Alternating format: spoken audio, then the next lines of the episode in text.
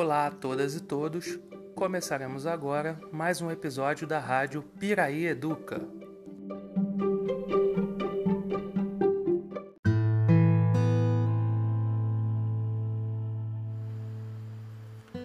Olá a todas e todos.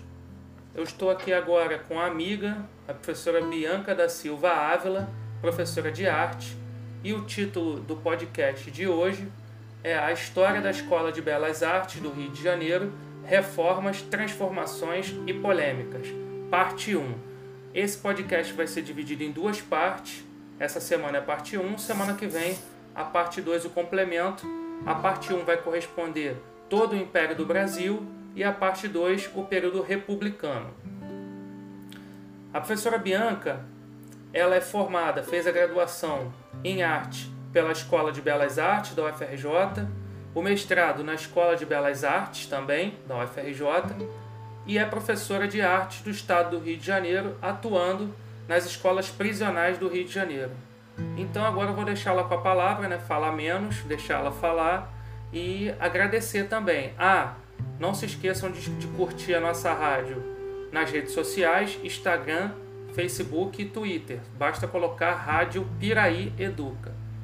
Então, gente, passo a palavra para a professora Bianca e desde já, muito obrigado, Bianca. Eu que agradeço, Nelson. Estou muito contente com esse convite em participar desse projeto e eu espero contribuir muito para a Rádio Piraí. E é, já deixo aqui meu agradecimento. Bom, então é, a proposta desse episódio é tratar né, da, das origens né, da, da Escola de Belas Artes que hoje é a escola da UFRJ, né, a EBA, como ela se iniciou, seus antecedentes, e falar né, de todas as transformações que ela passou, as polêmicas, e como está hoje né, o ensino de arte na Escola de Belas Artes, né, trazer esse panorama geral. Bom, é, acho que é importante frisar como, é, antes de falar propriamente da escola, é, Academia Imperial de Belas Artes, falar um pouco dos seus antecedentes, né? E começar pelo período colonial, porque é, havia um ensino na colônia. A gente pode, algumas pessoas podem achar que isso não acontecia, que não existia nenhum tipo de ensino, que só foi acontecer com a missão artística francesa quando chega aqui no Brasil, né? E ela é responsável pela criação da academia, mas na verdade não. A, a colônia tinha um ensino, só que não era um ensino formal acadêmico, como vai acontecer. Então, ah, inclusive, há estudos né, da Escola, é, Escola Fluminense de Pintura que trata exatamente disso. E aí, para diferenciar um pouco esse termo, é, escola, né, que a gente se refere aqui, é uma forma genérica que a história da arte tem de contar como que naquele estado, naquela cidade, naquela localidade, houve uma série de pintores que executaram trabalhos a pedido, ou seja, trabalhos é, encomendados. E isso ele vai ser muito forte na colônia, que o ensino era feito de uma forma é, irregular, era com ensino, um ensino de oficinas. E, por exemplo, é, tem aqui alguns registros, né, que as, as igrejas na, no período colonial, no século XVIII, vai haver um aumento, um aumento muito grande das Irmandades e Ordens Terceiras. O que, que são essas ordens terceiras? Elas são as associações de leigos católicos vinculados às ordens religiosas, como franciscanos, beneditinos, carmelitas. E aí esses fiéis, eles se reúnem em devoção a um santo comum. Por exemplo, Nossa Senhora do Carmo. Aí você tem a Ordem Terceira do Carmo. E está ligada aos carmelitas, né? A ordem religiosa dos carmelitas. E aí esse, é, essa igreja, né, essa, essa ordem terceira, ela é formada por leigos, então eles vão ser responsáveis por organizar e dirigir a igreja. E aí vão convidar um padre para poder fazer o, o, a, o trabalho espiritual, porque toda essa parte religiosa fica com o sacerdote. Os leigos só ficam com a organização e direção da igreja.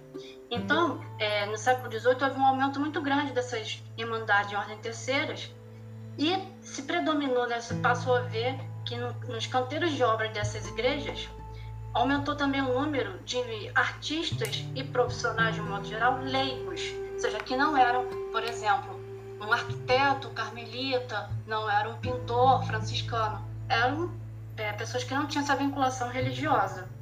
E aí se inclui os mestiços da própria colônia, como, por exemplo, um dos mais famosos, que é o Antônio Francisco Lisboa, que é o Aleijadinho, né, o famoso Aleijadinho. E aqui no Rio de Janeiro a gente tem como exemplo é, famoso Mestre Valentim, que foi escultor né, no Rio de Janeiro. Aí, para entender como é que se dava essa questão do ensino. O, quando um artista ele tinha uma uma propensão, né? ou seja, ele trabalhava-se muito bem, ele às vezes era convidado para estudar no reino, né, em Lisboa.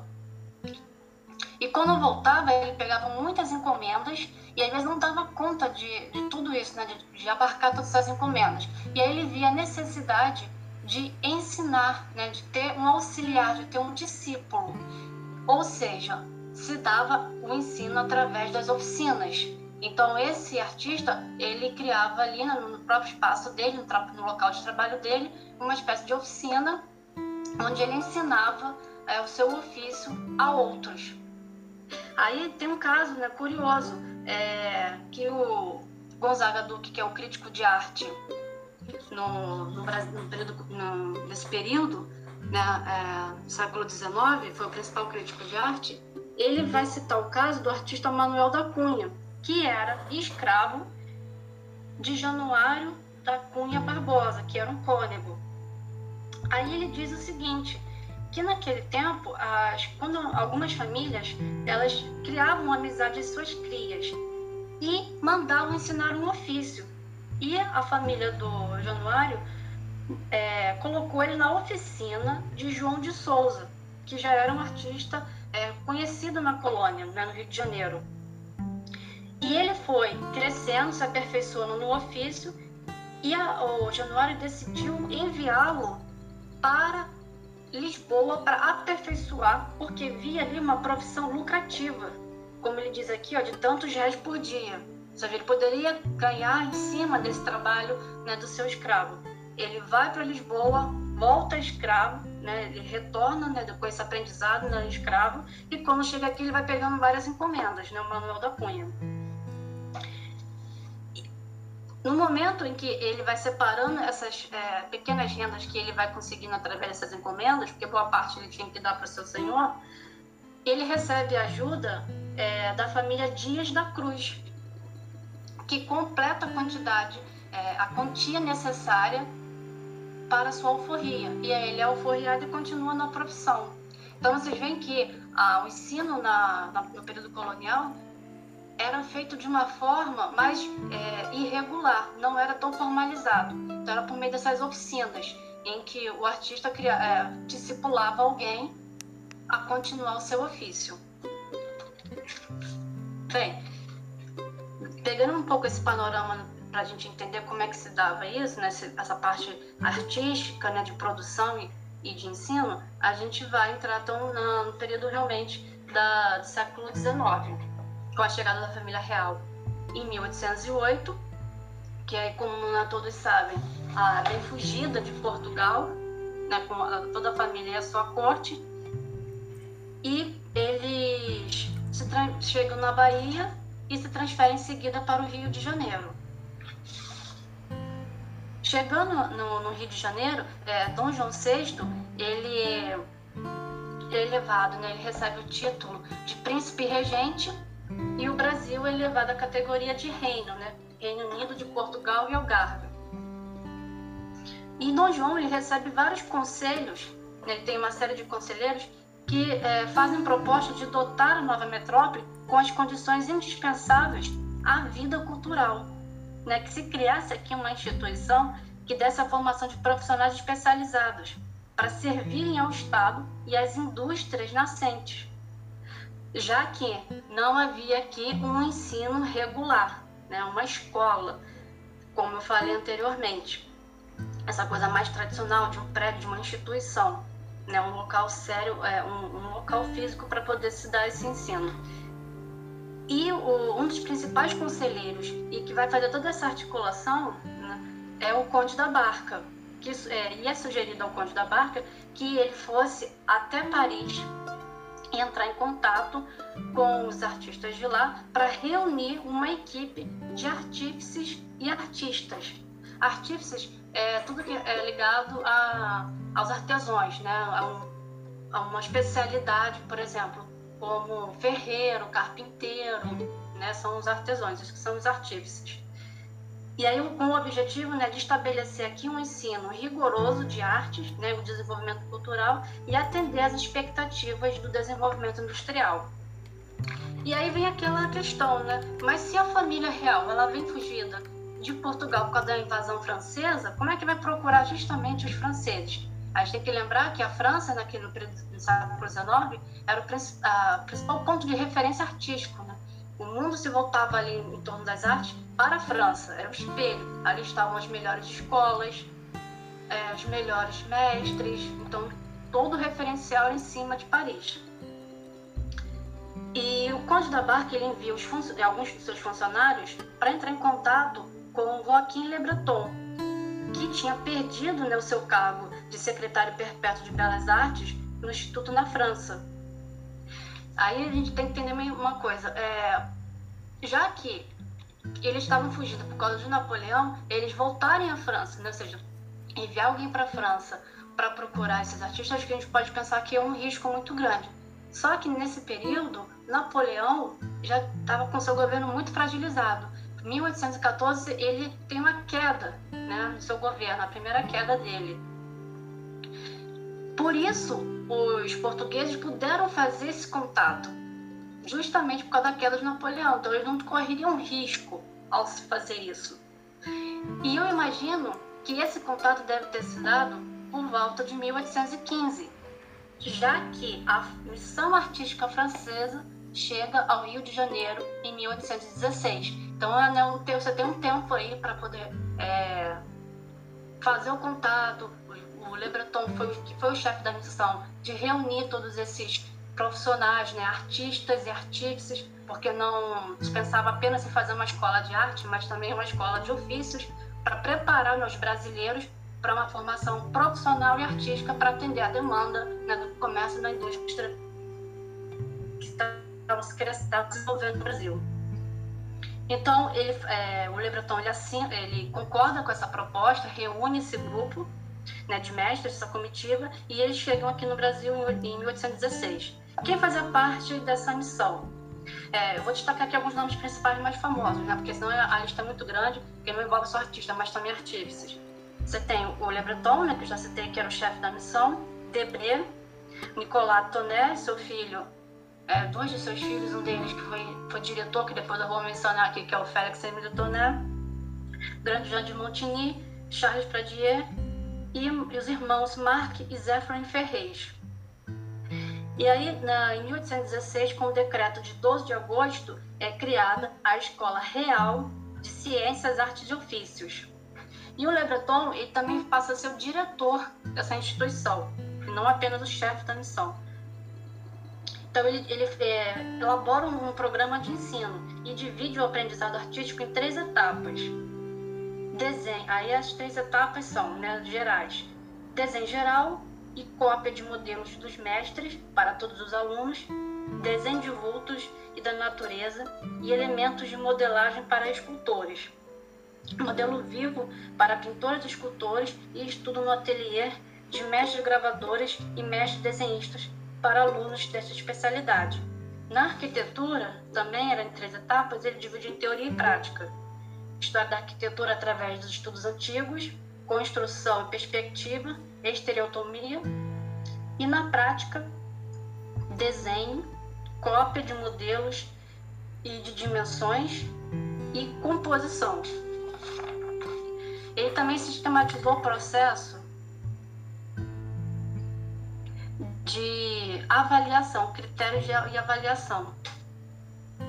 Cronograma de aulas, né, ele projetou, fez todo um programa de é, cronograma, né, estabelecer essa rotina de aulas, projetou a ampliação de coleções oficiais com suas obras, é, ele discriminava recursos que manteriam né, o que seriam necessários para o funcionamento dessa escola e previa ah, o mecanismo né, de formação de artífices auxiliares a partir da criação de uma escola de desenho para as artes e ofícios, né, que seria um ensino gratuito e igualmente sistemático. Então, no desse, desse sistema que o Le Breton foi criando, ele também pensou na formação técnica e não apenas artística, né? de se desenvolver aqui uma escola técnica. E aí vem a questão é, da realidade, que a gente pode chamar assim de realidades expectativas. Essas eram as expectativas. E agora vem, aquela, a, vem a realidade. A realidade é que houve muitas intrigas. Os franceses não foram bem recebidos pelos portugueses e nem pelos brasileiros aqui porque os nativos né, é, viam com resistência as ideias neoclássicas, pois ainda eram seguidores da estética barroca e rococó. Então, só para entender, o neoclassicismo foi um estilo de arte criado na França, né, surgiu na França, e eles tinham como proposta a retomar alguns ideais clássicos, ou seja, greco-romanos, então tinha a exaltação da pátria é, e da figura do, dos reis, né, dos monarcas, que eram os protetores do, do povo, né, do governo. E havia uma produção artística muito de enaltecer essas figuras. E tudo baseado na, nas ideias, né, nas ideias gregas e romanas. Então você vai ver que uma característica muito comum do neoclassicismo são as figuras, são as pinturas de retrato de grandes chefes de Estado e de cenas né, de históricas, de batalha, enaltecendo é, essas figuras.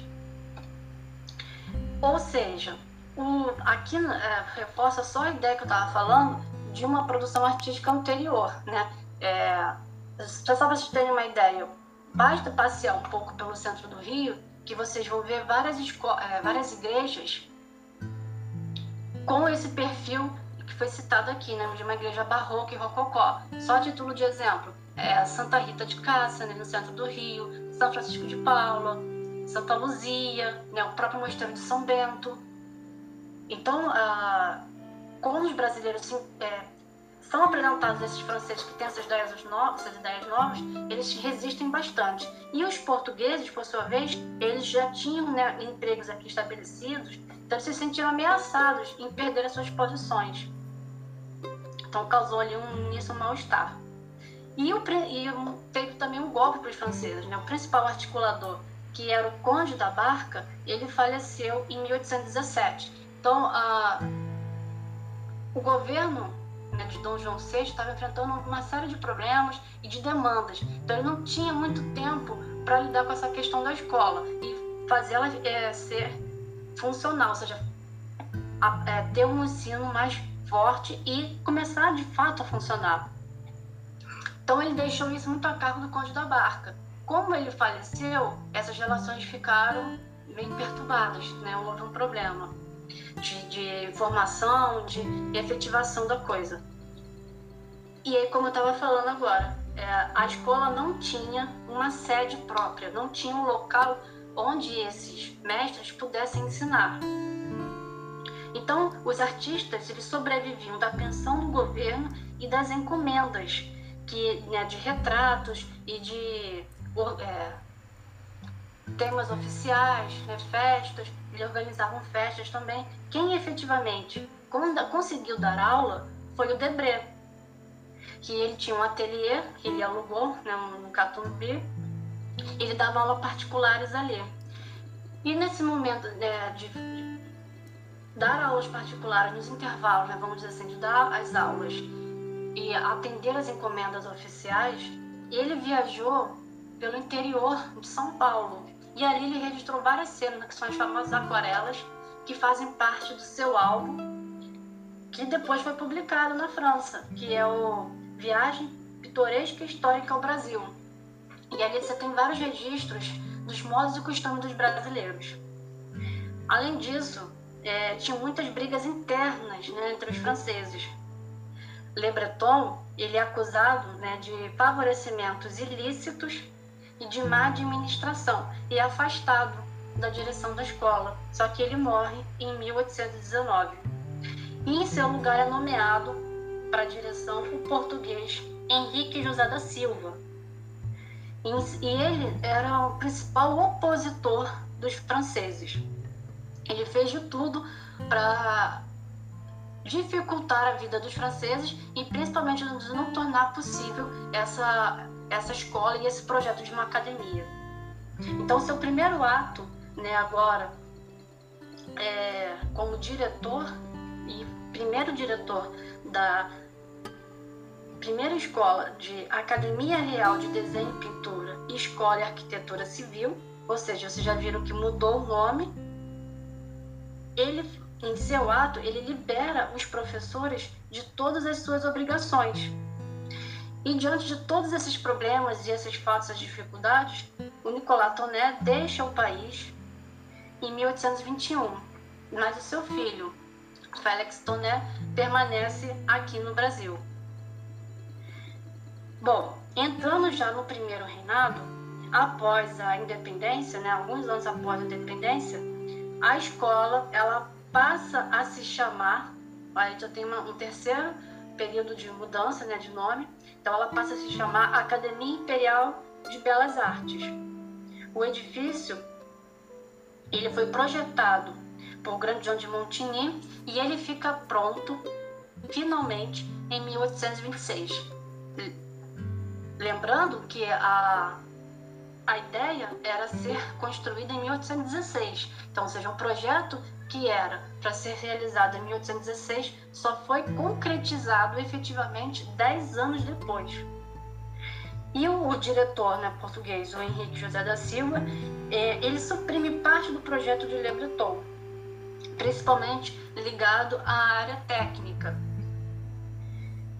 E a sua, a, o Debré mesmo com todos esses problemas, ele permanece, ele insiste e realiza a primeira expo grande exposição de arte no país, que é a exposição da classe de pintura histórica, em 1829. E ele realiza uma segunda no ano seguinte, com a ajuda do seu principal discípulo, Manuel de Araújo de Porto Alegre.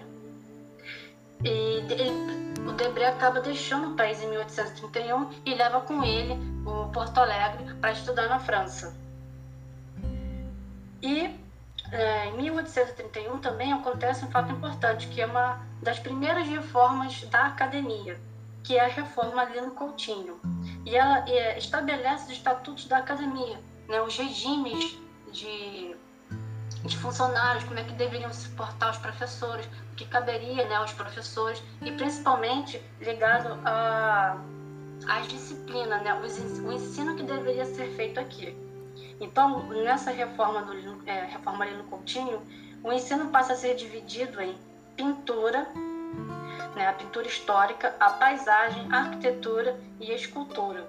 Então, são quatro ramos de disciplina. Essas, dessas quatro, três já, já faziam parte do projeto né, do Le Breton, que é a pintura histórica, arquitetura e escultura. A paisagem não. A paisagem estava ligada a pintura de paisagem estava ligada à pintura histórica, porque era vista como pano de fundo. Mas então, nessa reforma, ela passa a ser uma disciplina independente. E em 1834, o Félix Émile Toné, meu filho do Nicolas Toné, ele assume a direção da escola, né, da academia. E ele reforça o modelo europeu de ensino. Então, ele compra inúmeras coleções de gravura e escultura para os alunos como para servirem de modelos de cópia. E em 45 ele cria o prêmio de viagem à Europa. Esse prêmio é, ele tem uma importância muito grande ao longo de toda a, a existência da Academia Imperial e também depois como a gente vai ver na República. É, esse prêmio funcionava da, da seguinte forma: era uma bolsa que era concedida aos alunos que passavam no concurso Aí você tinha dois tipos de concurso. Concurso de segunda ordem, que era realizado a cada, é, a cada trimestre, e eram entregues medalhas, que eram medalhas de ouro, medalha de prata, de bronze, menção honrosa. né? ou seja, era feita uma exposição e ali era avaliado os alunos, e o concurso de primeira ordem, que era o concurso específico para o prêmio de viagem. Então, o aluno que quisesse ser um pensionista, isso tem, vocês podem ver muito no livro de arte, se refere a isso, a esse prêmio de viagem. Então, o aluno que quisesse ser pensionista do Estado, ele se inscrevia nesse concurso de primeira ordem e era realizado todo final de ano. Então, era organizada uma grande é, amostra, né, é, que eram chamadas as exposições gerais, também ficou muito conhecido. Então, no final do ano, era realizada essa exposição geral e ali eram avaliados os alunos que estavam concorrendo ao prêmio de viagem. E a duração desse prêmio, né, a duração dessa pensão, na verdade, era de três anos nessa, nesse primeiro momento aqui. Então o aluno poderia escolher para onde ele quisesse ir, se era para a França ou Itália. Só que ele não tinha uma liberdade é, no sentido de escolher qual escola de arte ele gostaria de estudar, quais seriam seus mestres, que museus visitar, nada disso. Tudo isso era direcionado pelos professores da academia, né, pela direção da escola. Então, os professores diziam para ele, chegando no país que ele escolheu, né, seja França ou Itália, qual seria a academia que ele ia estudar, qual seriam os professores, as, os mestres que ele iria se inscrever para poder fazer as aulas, e também direcionava os museus e dava para ele o seguinte, olha, tudo isso em relatório, né, que era enviado é, você vai nos, em tais museus e vai fazer cópia de tais obras e vai nos enviar. E isso ficou conhecido como envios, todos esses trabalhos que eram enviados para os professores para eles avaliarem. Mediante o progresso do aluno, a bolsa era mantida. Mas se eles avaliassem que o aluno não estava correspondendo a essas expectativas, a bolsa era cortada né? Teoricamente, porque ainda tem, a gente vê assim, estudando casos de alunos que ainda não atenderam, mesmo assim continuaram com a bolsa. Mas na, na teoria, né, na prática, eles continuaram com a bolsa, mas na teoria, eles não é, poderiam deixar a desejar. Então, tudo era muito direcionado. E eles também determinavam o tema da, da, da obra que deveria ser realizada. Por exemplo, é, era mandado um relatório e o, avaliando ainda todo o trabalho desse aluno que ele estava desenvolvendo, porque o aluno também tinha que mandar inúmeros relatórios de como estava sendo o seu progresso nas suas aulas, nos seus trabalhos. E aí, em contrapartida, os professores diziam para ele, por exemplo, olha, eu quero que você faça uma obra com o tema é, Jesus em Carfanaum. Então, esse aluno, ele teria que fazer a sua pesquisa, né, buscar referências e ali ele iria criar a sua obra dentro do tema pedido. Então, é, eu acho que foi um momento mais de liberdade criativa que esses alunos tinham, que era nessa elaboração da obra, né, de acordo com o tema. Ainda que fosse direcionado o tema, mas ele podia criar isso. Bom, como eu falei, a duração da, nesse primeiro momento, que na década de 40, é de três anos, mas ela foi se prolongando nas décadas seguintes.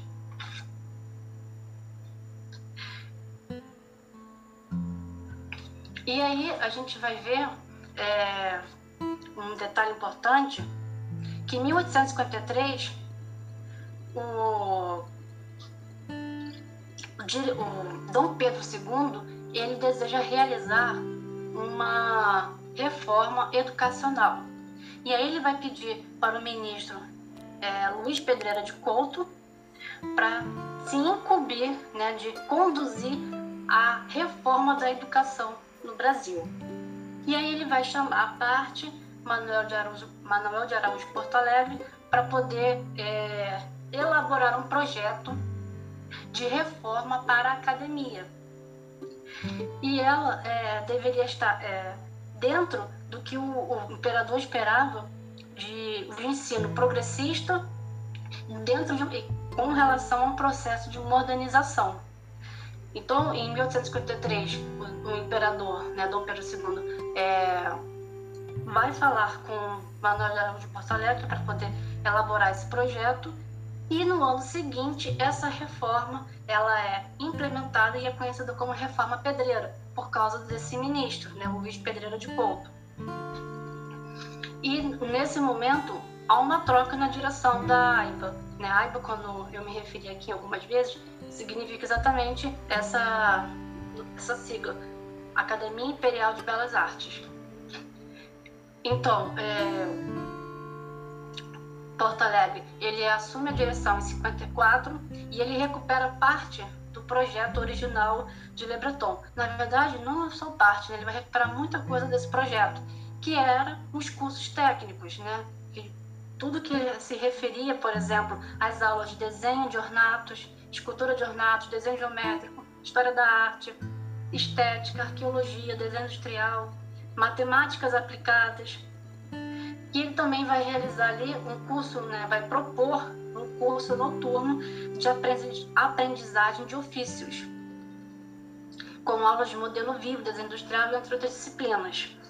Então ali vocês podem notar que o Porto Alegre ele tem essa preocupação, essa visão progressista, né, de melhorar a formação técnica e não apenas artística dos brasileiros, para eles poderem atender às demandas que se criavam né, um, o desenvolvimento da nação.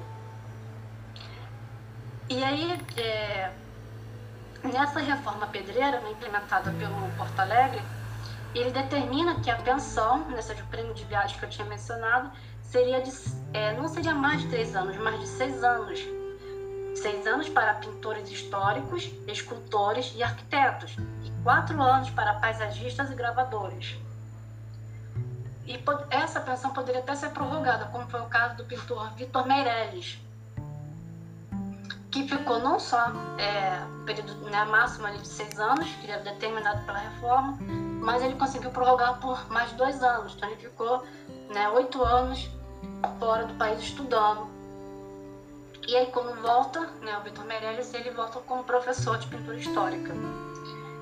É, além de todas essas questões, o Porto Alegre também ele vai é, se incumbir de construir uma nova biblioteca além de também construir e decorar a Pinacoteca, ele lutou, né, ele lutou por muitas melhorias e ampliações da, da sede da AIBA, né, porque era um prédio, como eu falei, ele foi projetado por Grandjean de Montigny, que foi um dos artistas da missão francesa, e ele já estava sofrendo já com falta de manutenção.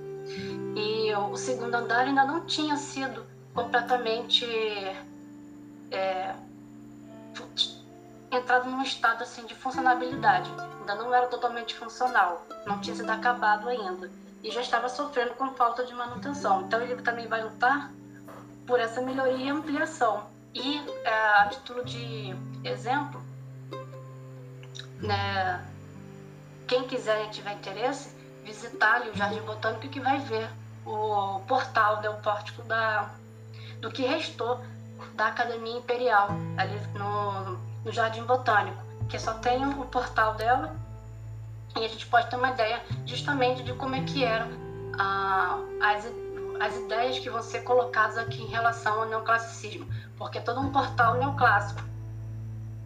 E ela ficava na rua do, no final da rua do Ouvidor, com a Travessa Belas Artes. Esse era o endereço da, da escola da, da Academia Imperial.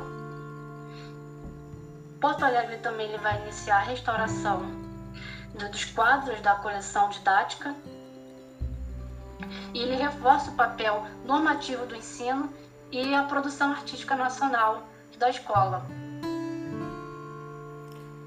Bianca, é muito legal esse bate-papo, é uma aula, né, na verdade, tá bem bacana. Uma dúvida que eu tenho que pode ser também dos ouvintes é, se nessa mudança do principalmente com a chegada da família real é, até o segundo reinado, né, a partir de 1840, ou seja, chegada essas duas fases, chegada da família real e segundo reinado, quem era esse público-alvo dessa escola?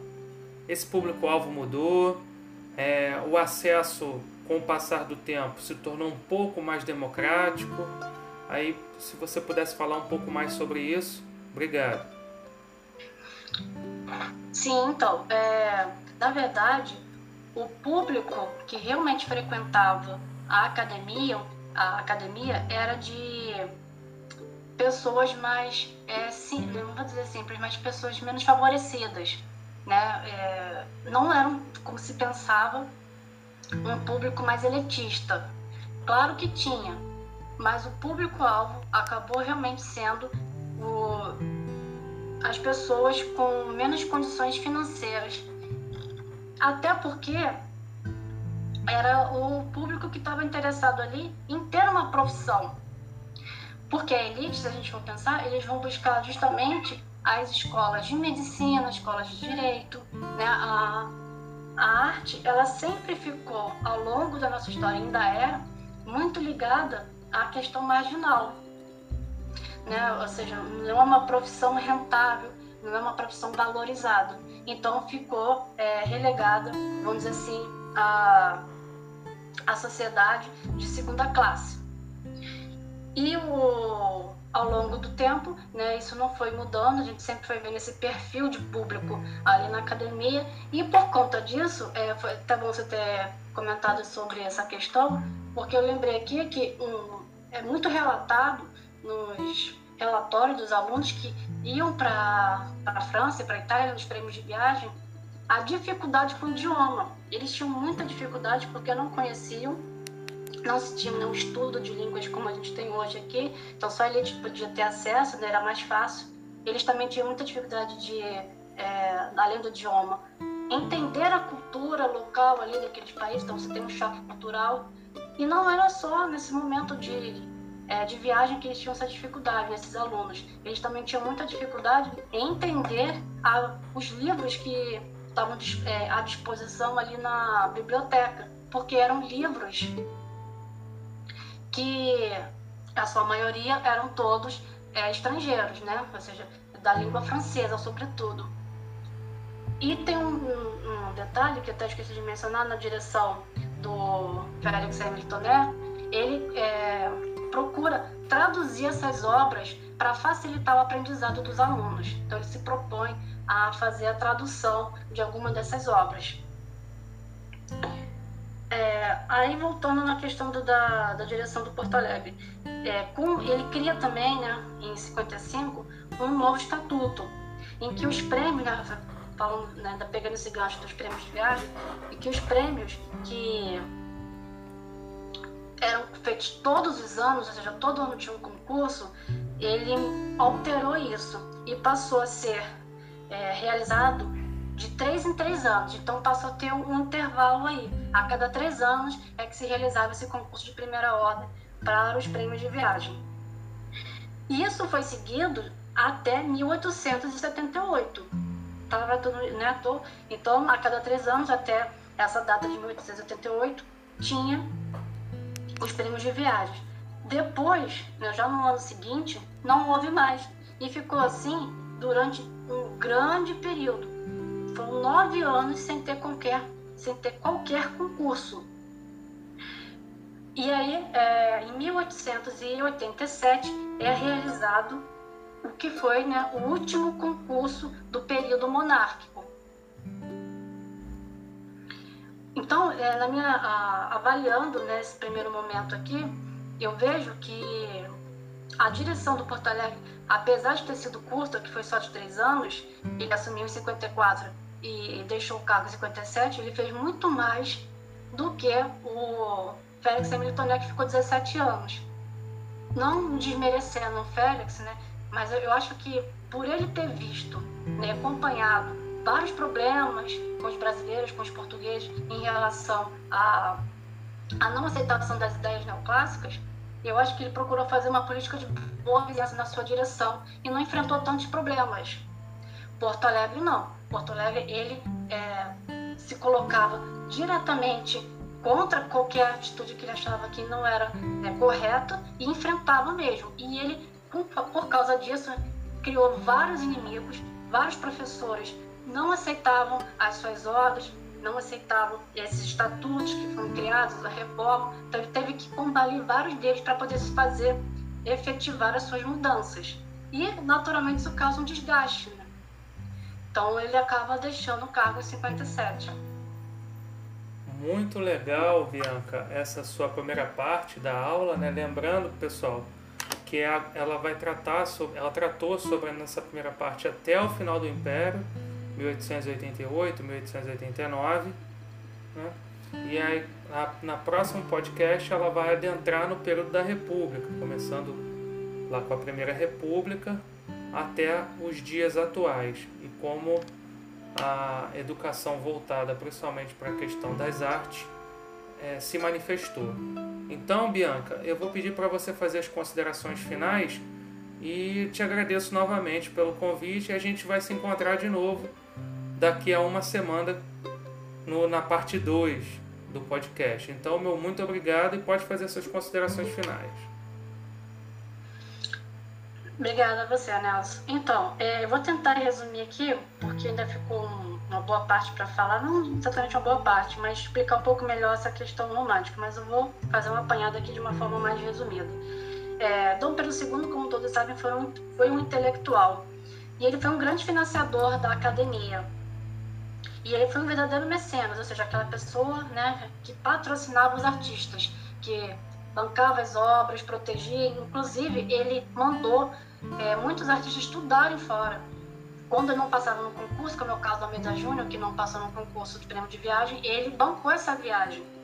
E aí, com isso, houve uma a grande parte da produção artística né, visava a exaltação do, do imperador, atrelado a esse projeto de criação da identidade da nação.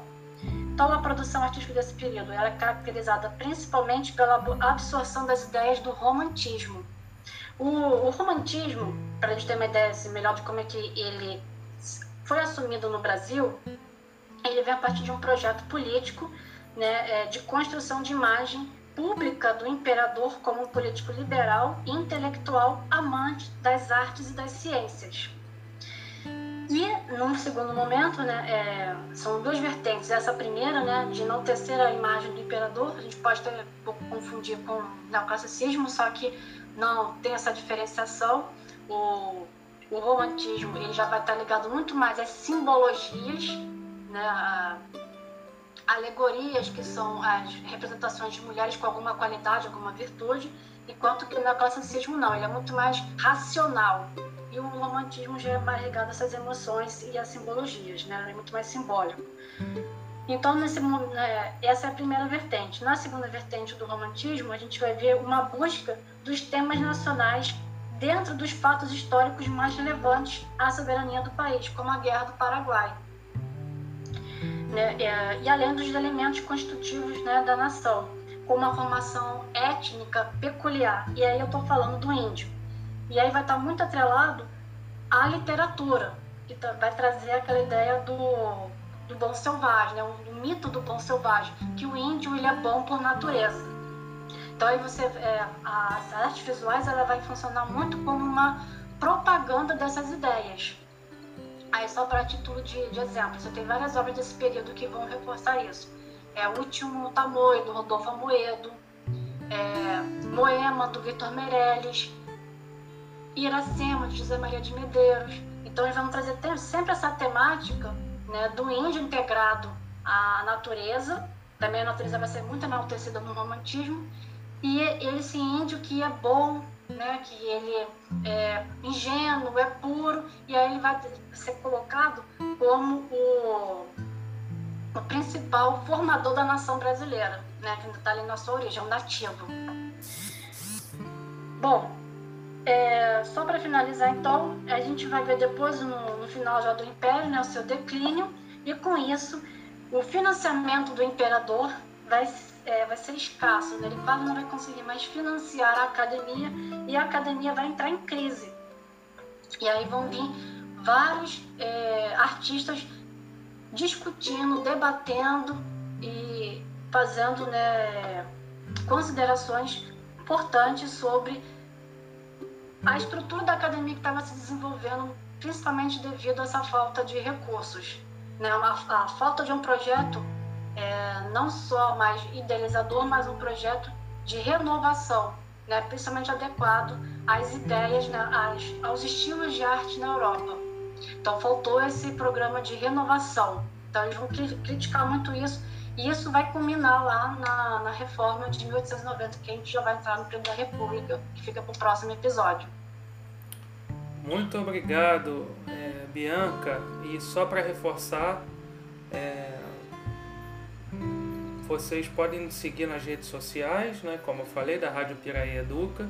Ela vai continuar esse bate-papo no próximo episódio. Também na descrição desse episódio, tanto na parte 1 quanto na parte 2, vai estar os contatos da Bianca para quem quiser continuar esse bate-papo com ela, tirar alguma dúvida e para expor também os trabalhos pessoais da Bianca, fazer essa divulgação. A gente vai botar tanto na descrição da parte 1 e no áudio que vem, no próximo áudio da parte 2. No final, ela vai explicar um pouco dos, dos trabalhos dela também e divulgar o trabalho dela. Tá bom? Muito obrigado, Bianca. E até, até o próximo episódio.